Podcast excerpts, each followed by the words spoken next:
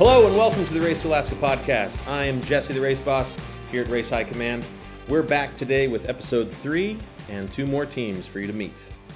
Co hosting with me today is the CEO of the Northwest Maritime Center and the deranged mind behind the creation of Race to Alaska, Jake Beattie. Hey, Jesse. Great to be here. And for all of us who went to public school, thank God you're doing something to introduce teams that doesn't involve reading. Yes, absolutely. That was my plan all along. Uh, so, Jake, we're getting into the eighth year of the race. You started this thing in 2015. There's somewhere north of like 500 people have finished the race. The combined distance, I did the math, that people have traveled on the race course is something like 15 global circumnavigations, you know, 40 times around the moon, sort of thing. Uh, teams have been supporting charitable causes. There's multiple films out there. Uh, and there's more than like 100 people now that have the Race to Alaska graphic tattooed on their body somewhere.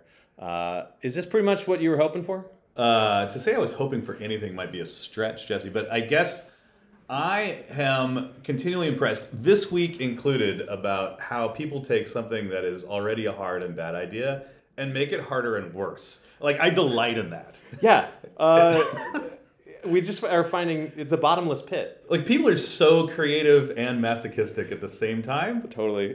the Venn diagram of creative masochistic people over oh, like overlaps right on top of the race to Alaska. Yeah, it really does. I love it. it's amazing. So, well, with that, let's let's jump right into the teams uh, and uh, start with the first interview.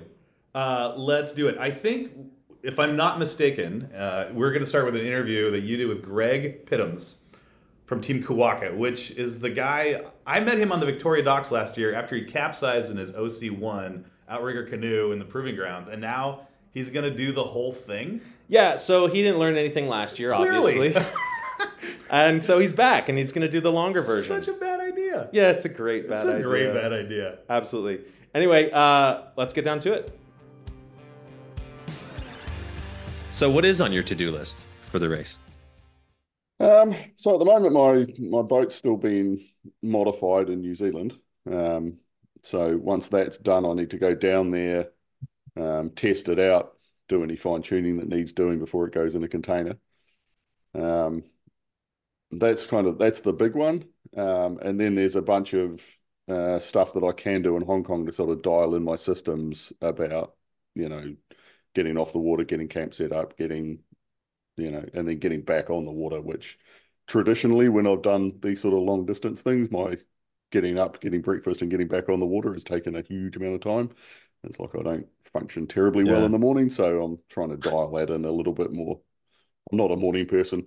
No, I well, I mean, as we're talking right now, it's 7 a.m. for you and 3 p.m. for me, and I, I can see, yeah, you just woke up. I could tell. Yeah, yeah. It's, it's there. Uh, so those uh, those those modifications you're getting done in New Zealand is that is that largely uh, like gear storage considerations, or is it like uh, like customizing the boat for you?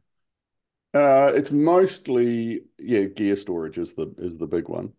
Um, the the donor boat that that I would that I'm using is one that I just one that I already had in New Zealand, um, and it's not it's not the ideal boat, but it's it's it's not far off. I think it might be arguable, but a lot of people who follow the race that maybe uh, an outrigger canoe that's you know mere inches wide might not be the most suitable for the boat. Like full stop. Why why uh, why an OC one? Well, I mean, the main reason is that that's what I paddle. It's Yeah. it's I, I race OC ones. I've been in OC ones for a really long time. Um, I'd like to say that you know it speaks to me as a New Zealander. Waka ama is a big, a big you know, cultural thing down there. But you know, I, I never did it in New Zealand. I picked it up when I've been in Hong Kong.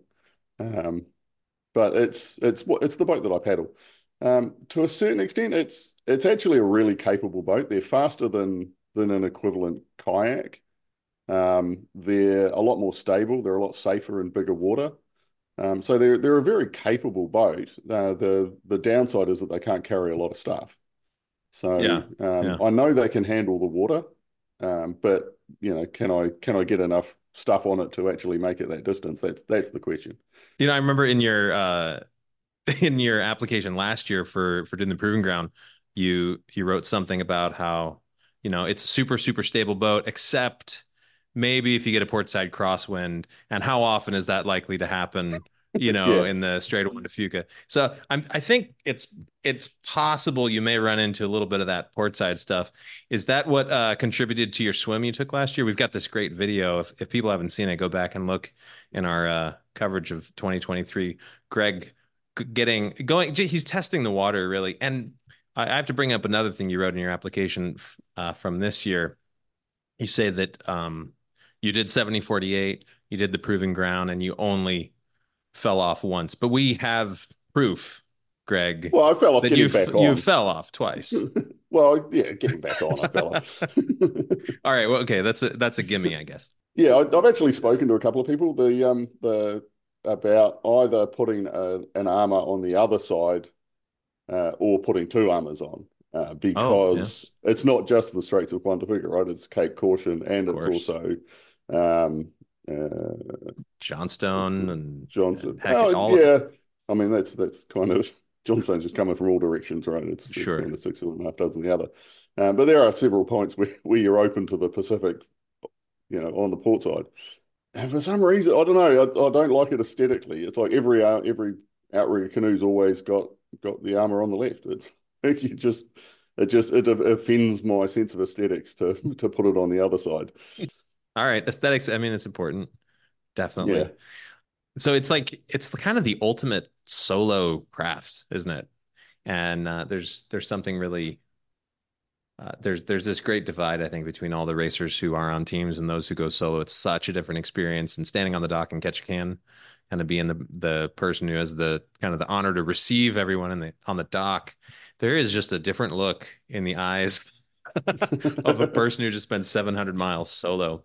And uh, you know, I used to do some solo like backpacking, and I remember like it's funny that after after some amount of time, you start to it either devolve or evolve to where you are occupying your mind in certain ways. And I remember uh, at, at points, you know, hiking across the Mojave, uh, belting out, you know, all of my favorite songs from Jesus Christ Superstar. What is your uh, what what do you do when you're like nine days into a solo trip? Where's your mind go? Yeah, I mean, there's some music. There's I, I do maths in my head. I do like weird calculations. It's like, and then it, and they get more and more and more complex the longer I'm out. What are you calculating? Um, all sorts of like mostly the distance I've paddled, how much for it is to go, what is it as a percentage, what is it as a fraction, what is it, you know. But then I'm doing also doing how much water have I drunk, how much food have I consumed, how much, you know, all of that starts to be, you know, I'm 25% in or 27% in. So, and then I've only covered this much distance. So I need to reduce the amount of food I'm taking per kilometer by Uh-huh. 18%, you know. So speaking of speaking of food and not to hop around subjects too much, but speaking of food, I'm curious the like your capacity, no matter how much your talented New Zealand builder uh, is gonna do to that boat, there isn't much storage on there. So, um, what kind of stuff are you eating? I know we've we've had paddlers in the past who have, uh, you know, they have pared down to the bare minimal. They're just drinking olive oil. How do you how do you get the calories in and and not get sick and tired of the food? Um, so not getting sick and tired is a thing that will, I mean, I will get sick and tired of it. That's just, that's gonna, that's gonna happen. Um, I'm, when I go back to New Zealand, that's, that's kind of what I need to establish is what the, what the actual capacity of the boat is, because, you know, there, there's no real way of calculating that. It's, it's a feel for how low you're sitting in the water and how much, you know, how much drag there is and how much of a, how, how slow it feels to paddle. So, uh, once I've calculated that capacity, I'm to um, work out what the resupply plan is. Um, I'm guessing there'll be a resupply in Bella Bella. I'll have to stop in there and just get whatever's in that shop, which I'm assuming will be rice and pasta. Yeah, so in, anywhere. Are you are you saying like no stop in like Campbell River, just the first resupply in Bella? I'd like to not be uh, reliant on supply stops, um, as, well, as few as possible, because, you know, if I'm coming through, like wherever I'm coming through Campbell River and it's, you know, after the, after the shops close, I don't want to, you know, if the tide's running the right way and I'm aiming for, particularly Campbell River, if I'm aiming for a tide window at, at um, Seymour, then um, I'm going to push on. So, Hmm. um, Wow, that's I mean, shoot, I never would have suspected you're gonna go Victoria to Bella Bella on one resupply. That is that's a hefty jump. It's um yeah, so so mostly I'll be on um you know fairly um calorie dense uh foods, mostly you know freeze dried meals, Mhm. probably repackaged because volume's going to be as almost as much of a problem as weight. Okay, so last year we we saw you come out for the proving ground, and I think you told me we were standing on the dock. You told me you might stick around for a little while afterwards and and explore the place. Is that something you wound up doing? Yeah, I did. I ended up going all the way up to um, Port, yeah, Port Hardy. Okay. Went all the way up to Port Hardy. Um, got on the boat wet a couple of times up there. Uh, had a look at the water. Uh, obviously, when I was up there, the condition there was like the weather was fantastic for my whole trip, which uh, it may not be a particularly good indication of what to expect. Um, but you know, I, I got a feel for partly I was getting a feel for what's what's available in the shops and and you know those small towns all the way up up the island. Um, Okay, yeah. And and partly to have a look at the water. You know, got the boat wet into got into um, uh, Seymour Narrows, which was which was good because that's you know I, I don't paddle a lot in places with massive tidal Sure. movements, um, and so you know just getting into Seymour Narrows in a slack and seeing what it's actually like is you know that calmed me down a bit. Do you feel like you experienced a slack? I've I've noticed anytime I've been sitting in there when the when the clock says it should be slack, there's still a lot of water moving around. Yeah, that was that was kind of what I wanted to what I wanted to see, and and yeah, you're right. There's even when there's theoretically no no water movement, there's a lot of movement out there. Yeah. So um, You- So you were talking about if you if you're in Campbell and the tides are right, you're gonna push through it there in the night. You feel good about busting through that monster in the in the nighttime? well, maybe. Well, I don't know about probably eh, if I had a if it, if it's absolute slack, maybe. I'm pretty I'm pretty comfortable paddling at night. Like I do a lot of paddling here at night. So Well, yeah, you've been uh so you've been paddling outrigger canoes. You said is it 15 years but roundabout? yes, something like that. Yeah. Something like that. And in Hong Kong too. So I've Yeah. uh I have never been in the waters of Hong Kong. I I just uh an hour ago or so I was looking on marine traffic. I wanted to see what Hong Kong looks like. And yeah, that is uh something of a, a busy port. Uh and you and it seems like there's a big canoe scene out there. yeah, there's uh, there's seven uh, outrigger clubs here. There's a reasonable race scene. There's yeah. And you said you got into outrigger racing after you got to Hong Kong. So, but before I ask you about that, like, how did you get to Hong Kong? You're from New Zealand. What brought you up to Hong Kong? It's like mo like most of the people who are sort of long-term residents of Hong Kong. I sort of came here passing through or on a short-term contract and just ended up staying. Um, I came up pretty much on holiday. I was cycle I cycle toured Singapore to Bangkok and then kind of finished in Bangkok and ran out of money. Um, went to go and visit a buddy of mine in, in Hong Kong and just ended up staying there for coming up 30 years. Coming up 30 years. That's a yeah, that's a long layover on a on Yeah. a bike tour. You still got the bike Exactly. like ready to go? No, you ever want to that, get out of there? that, uh, no, that fell apart. Hong Kong's really not a good uh, not a good place for for cycling. So you've got uh, the you've got the competitive spirit in you, and I think, well, so far looking in my inbox, there's there's no other outrigger canoes uh, applying for the race. So you don't have anyone in your class. I have a suspicion there'll be an IC two in there. There's a couple Oh, you have a suspicion. Okay. Yeah, I do. Well, is it is it really a race between a one and a two? no, no, So no. away, So who is it? If I was to ask you, what is it you're competing against? You got to be competing Um, against something. Not really competing against the the uh, Grim Sweeper, I guess. Um, I mean, I'd like to finish. I don't know. I, I sort of have a time in mind that I'd like to finish in. Um, but if, if I, you know, if I don't hit that, then you know, I'll have backup times, and then there's Grim Sweeper. So You'll redo the maths in your head, and you'll, uh, you'll have something else to think about. exactly. Greg, you also wrote in your application uh, that you're aiming to finish in such a good time that songs are written about me. And I was wondering what band or recording artist is going to sing that song about Kuaka. Probably, probably a very obscure band from Seattle because you know that's there's I heard there's a music scene there. We have a little Um, music scene. yeah, yeah. I don't have I don't have bands in mind. It's pro- probably not the Rolling Stones. After your race last year, you you went and you paddled, you checked it out, and then you went back to Hong Kong. You've probably done all sorts of adventures between now and then. But I know that you've been thinking about the full race. You were thinking about the full Hmm. race even before you were done with the first race last year. I've, been thinking Uh, about the full race since 2015. So. and, and and then you had something actually like that you've experienced about this place. What is uh if you close your eyes and you think about the race, what's what has stood out the most to you in your memory of what you experienced last year that you're looking forward to doing again?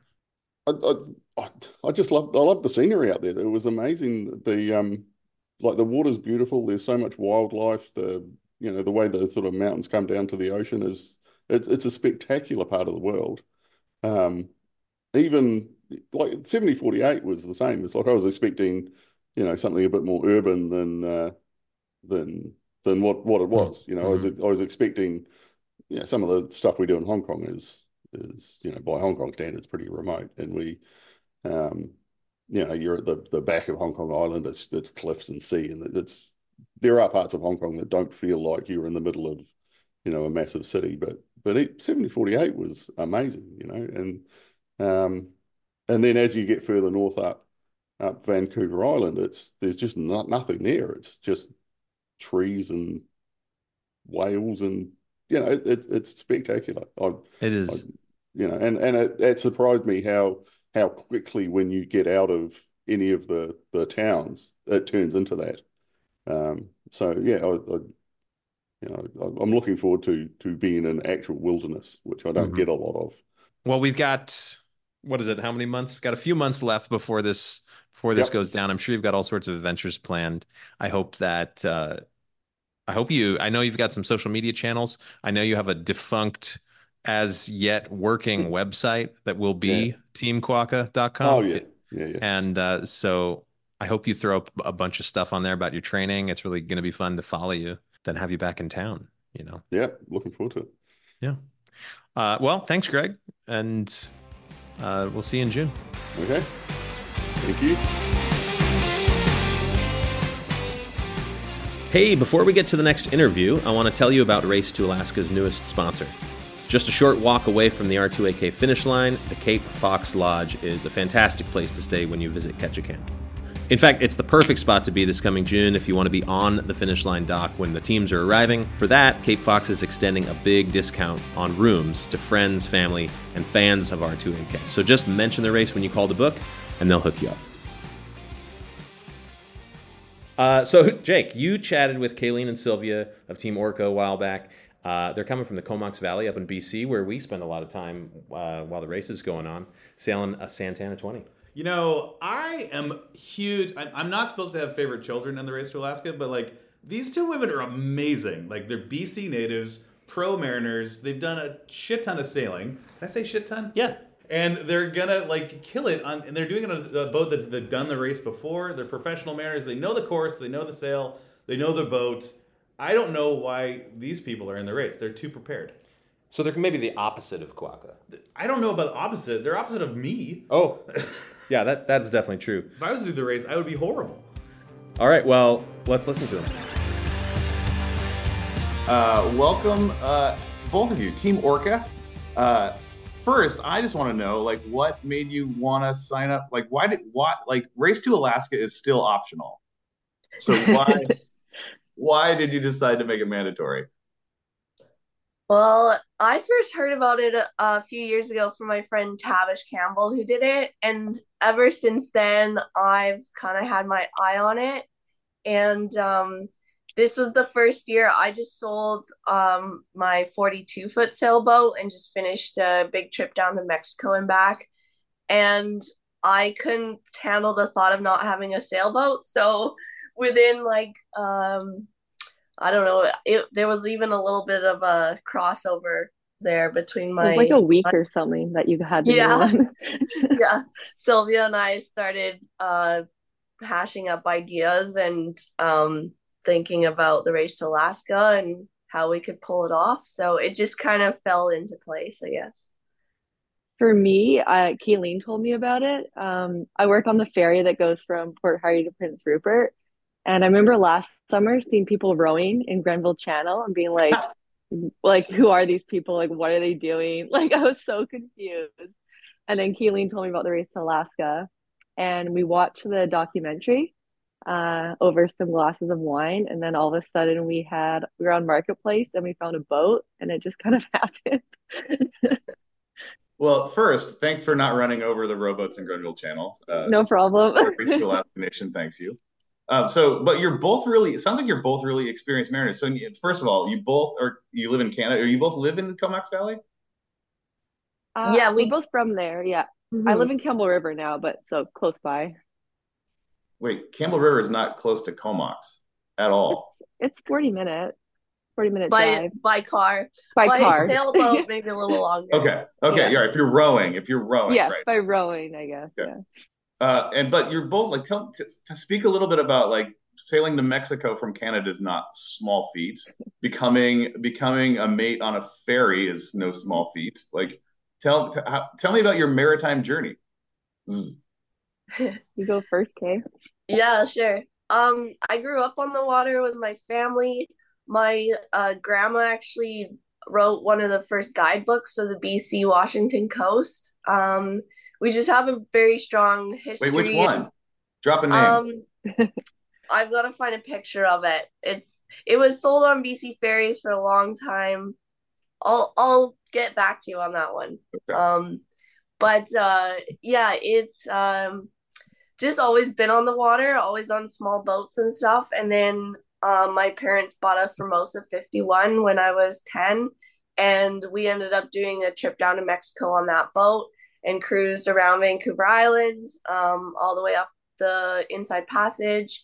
And um, yeah, it just definitely instilled a connection to the water for me. And as I became an adult, I realized I didn't want to lose that. And I bought my own sailboat refitted it, bought another sailboat, refitted it, and then ended up on a third. Each sailboat got a little bigger and um, ended up on a Tartan 42.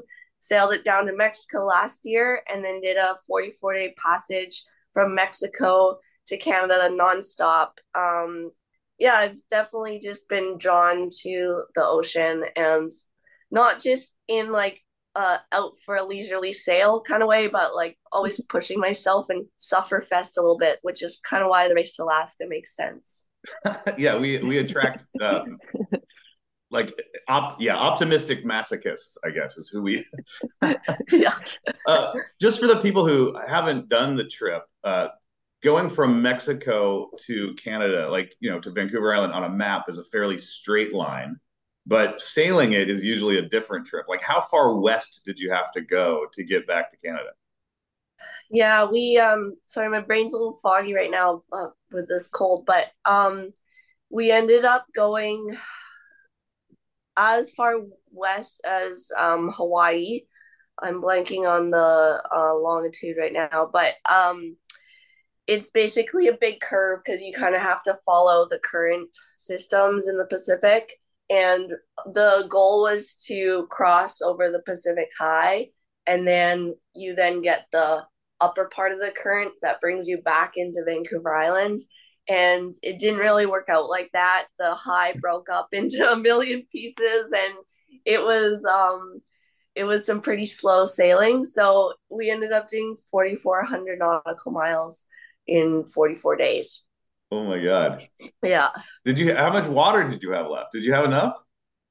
Um, well, that's actually kind of a funny story. Luckily, I had a little water maker aboard because I accidentally drained the whole tank. Um, um, yeah, twice actually for two different reasons. Um, but we had enough. We almost had to turn back in the first week, and then, um, but yeah, the water maker saved our butts for sure.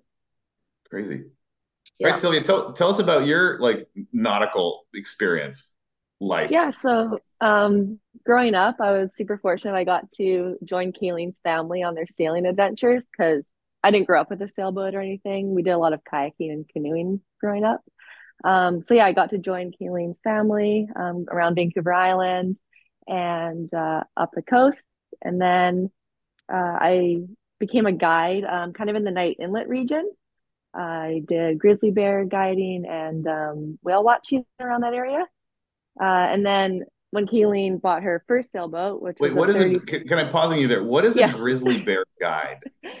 Um, yes, I worked for a lodge, um, and people would fly in, and we we had like these crew boats, um, and so we'd go up Knight Inlet and other inlets in the area, uh, anchor, drop the Zodiac, and go ashore and look for grizzly bears. Yeah. like on purpose. Like, on purpose, yeah. We purposely look for them. Yeah. Okay. Yeah. Yeah. Humans. Yeah. Was, yes. yeah, I loved that job. It was great. Um, yeah. So then, um, yeah, Kayleen's first sailboat was a thirty foot. What was it? Yeah, thirty foot. The North Star. North Star. So yeah, I lived on that sailboat with her for a few months in Victoria. Uh, and yeah, work went back and worked at the lodge for a few years. Um, and then when COVID happened, it kind of shut everything down in the tourism industry. Um, so I went and got my bridge watch at BCIT, and yeah, now I work for the ferry um, that goes from Port Hardy, Prince Rupert, and then over to Haida Gwaii.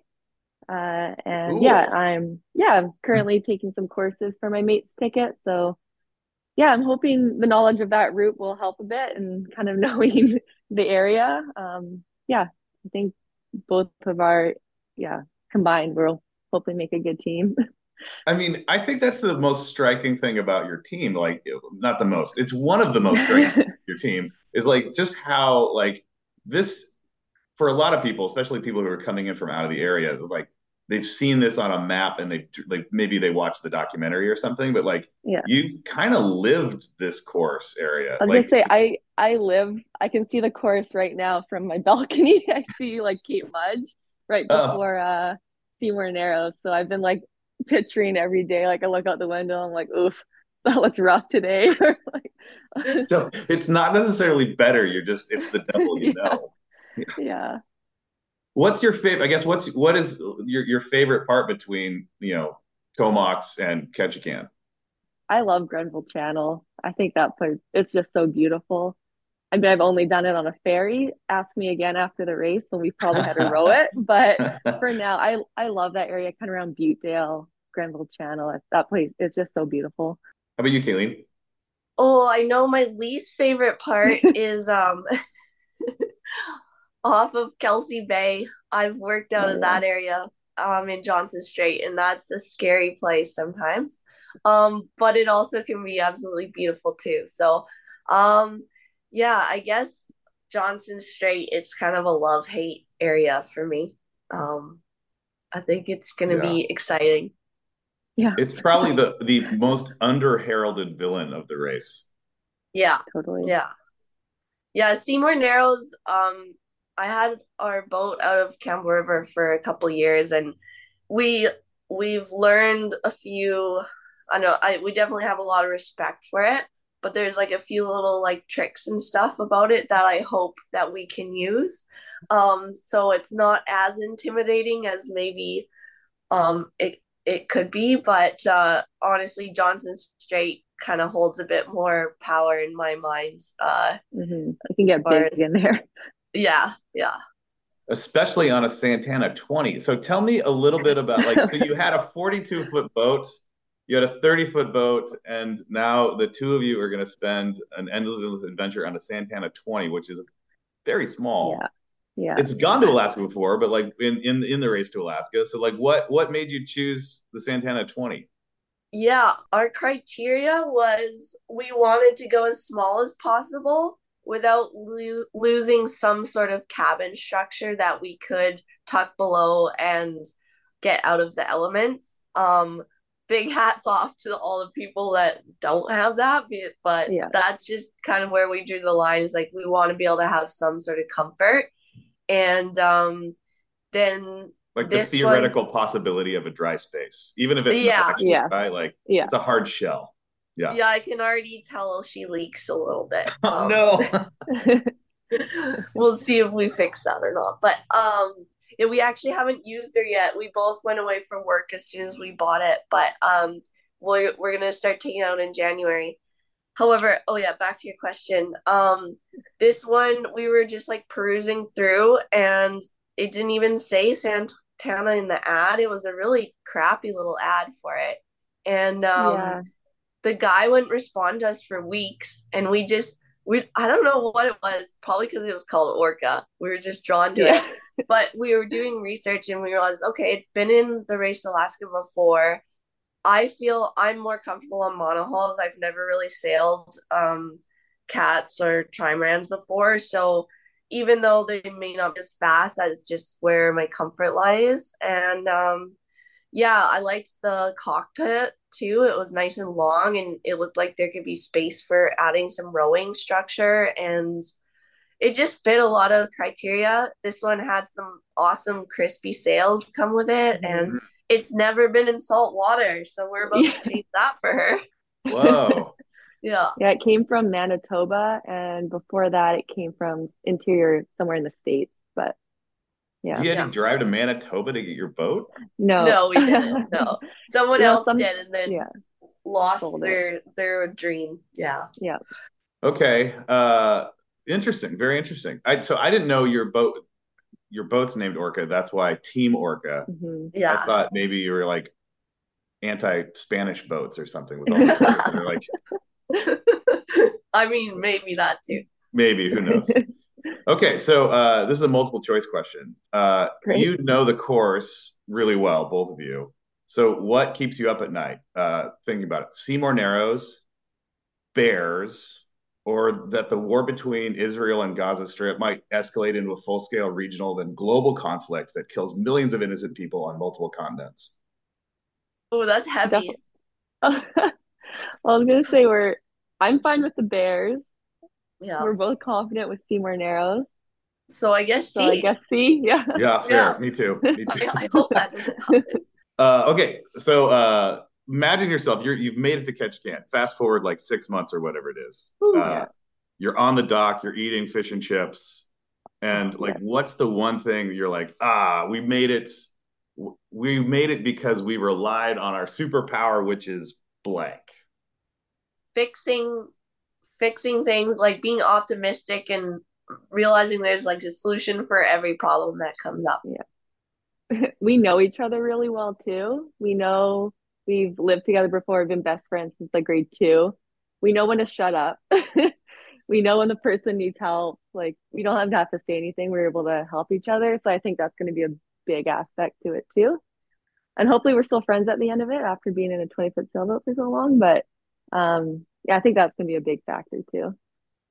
Yeah, that's great. You know, we've we've uh it tends the race to Alaska, we, it, it tends to bring people together that are in the experience, but like uh I always worry about married people who go and then like I think we have like five divorces that have come out of the race to Alaska. Oh no. really? I think you'll you'll be fine though. You're gonna be great. Oh yeah. Yeah. Oh my Uh, God. okay. So you're in Ketchikan and you're like you're also you, you're just being thankful about your superpower and then like what's the thing you're super thankful that we didn't know about when you applied? Oh. Um, I, I, well, I don't know. Hmm. I mean, I think I kind of joked in the application about this, but I think our superpower is uh Sylvia because she Aw. looks so innocent and like blonde and like cute, but really once she gets competitive, there's nothing that will stop her. Like she is the feistiest.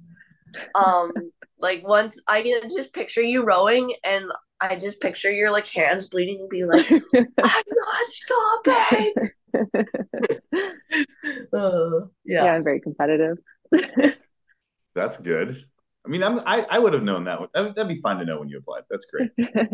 I'll just say I, I still haven't been able to practice rowing yet. I've had a broken wrist and I'm still recovering from it. Oh, So no. I'm, yeah, so I'm hoping I'm starting physio, so hopefully I can actually get on a rowing machine and start rowing in the next few months. Um, so There's I time. don't, yeah, there's time. Okay, we're reached the part of the interview that I like to call the totally unfair either or questions. Oh, no. So I'm going to offer you two choices, and you have to pick one. And you can either agree or not. I don't, you know, it's up to you. Okay. Uh, would you rather have the current with you or the wind with you? Current. I was, I was thinking current. Yeah, because this this sailboat can sail up wind pretty well. So, um, supposedly, anyways. Yeah. We haven't put Right? that. You haven't sailed yet. it. Good. Yeah.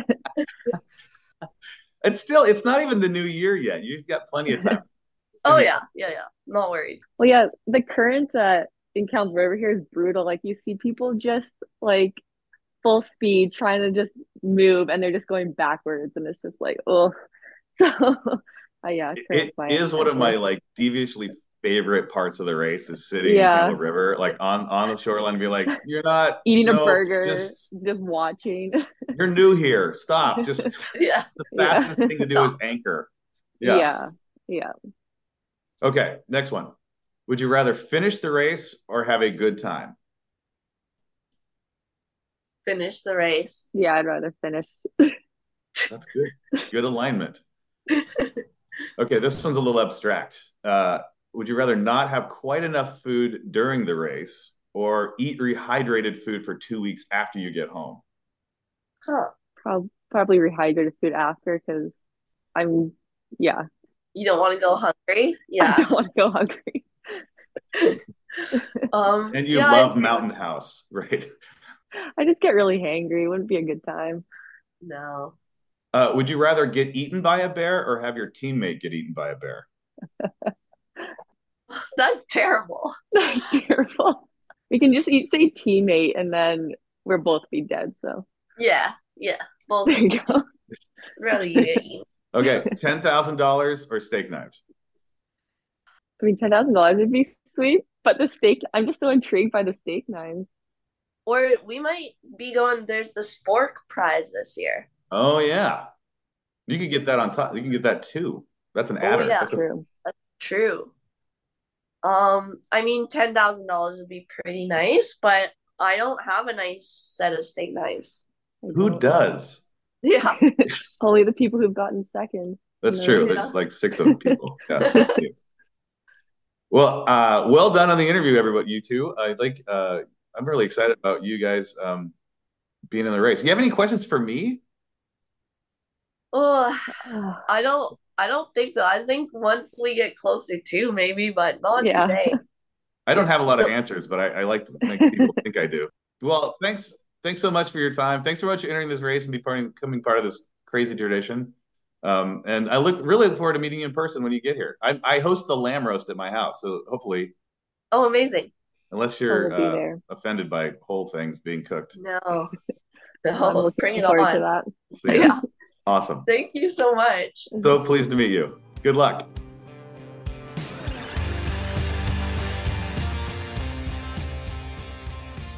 All right, Jake, great. No, you're a pretty good interviewer. I, you know, I can do the talk That's why he's got this great office we're sitting in right now. and the corporate jet. Absolutely. Well, uh, hey, that's all we've got for this week. Remember, any of you sitting on the fence about putting in your application to race, we dare you. Double dare you. Double dog dare you. So go to r2ak.com slash apply, read all of the stuff, make sure you've got what it takes, and then apply. If you have any questions, comments, haikus, insults, advice that you want us to hear, go ahead and shoot us an email at podcast at r2ak.com. We might read it, we might not. And uh, We're gonna read it. We'll read it. We might not read it on the podcast, No, or we might, we might. or we might make fun of it. Who's to say? But until next week, that's your homework. Race to Alaska is a project of the Northwest Maritime Center in Port Townsend, Washington. Learn about our other projects or how you can support them, please visit us online at nwmaritime.org.